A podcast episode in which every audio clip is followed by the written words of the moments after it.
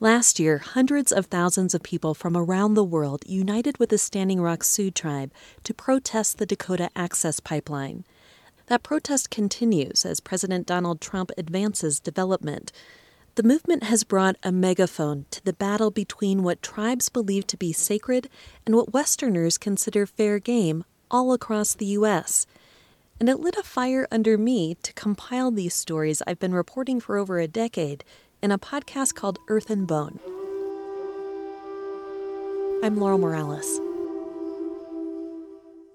Two years ago, Energy Transfer Partners held a meeting with the Standing Rock Sioux tribe in North Dakota. The company laid out their plan to build a $3.8 billion oil pipeline across the Missouri River and adjacent to the reservation. Engineer Chuck Frey explained they currently move the oil by rail. This pipeline will give the producers an alternative means of moving product. We believe it's a more energy efficient and uh, safer way to transport crude oil long distances. Former Councilwoman Phyllis Young told Frey and other company representatives that the Standing Rock Sioux are the keepers of the river, and a pipeline leak would be devastating to them. Water is life. Miniwi choni. You, as a human being, cannot drink oil. You need the water to survive. We are the vanguard. We are Hunkpapa Lakota. That means the horn of the buffalo. That's who we are. We are the protectors of our nation. We will put our best warriors in the front. Do not underestimate the people of Standing Rock. Young's words cast a spell. Fast forward two years, the tribe launched one of the world's longest protests.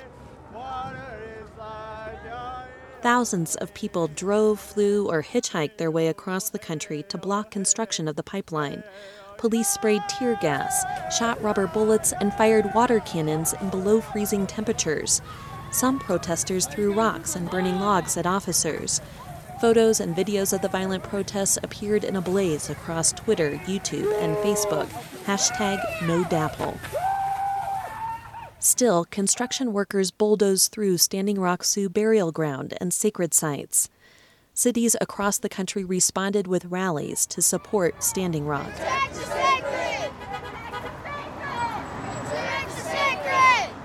In Flagstaff, people of several southwestern tribes march, not just for Standing Rock, but for their own sacred places.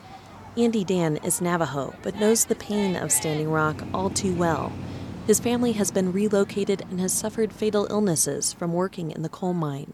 Within the last hundred years, everything has been taken from native land, so it's about time that we come and stand up and uh, unite as indigenous people. Here in the Southwest, protect the sacred is a familiar battle cry. For decades, 13 tribes fought a ski resort that wanted to make snow out of treated wastewater on a sacred mountain. In the end, the resort won. In 2008, the Ninth Circuit Court of Appeals ruled that making snow, while offensive, posed, quote, no substantial burden on the tribe's exercise of religion on the San Francisco peaks. Today, the city pumps treated wastewater several miles up the mountain to make snow and it is a substantial burden for Navajo activist Klee Benally. It's something that worries me, you know, all the time when I, you know, pray or when I participate in ceremonies. I question the effectiveness of those prayers. Benally and many others are hopeful the Standing Rock Sioux fight represents a turning point. On December 4th, the Army Corps of Engineers halted the bulldozers in their tracks so the federal government could conduct a thorough environmental review of the project with the tribe's help but President Donald Trump has signed an executive order advancing the development of the pipeline.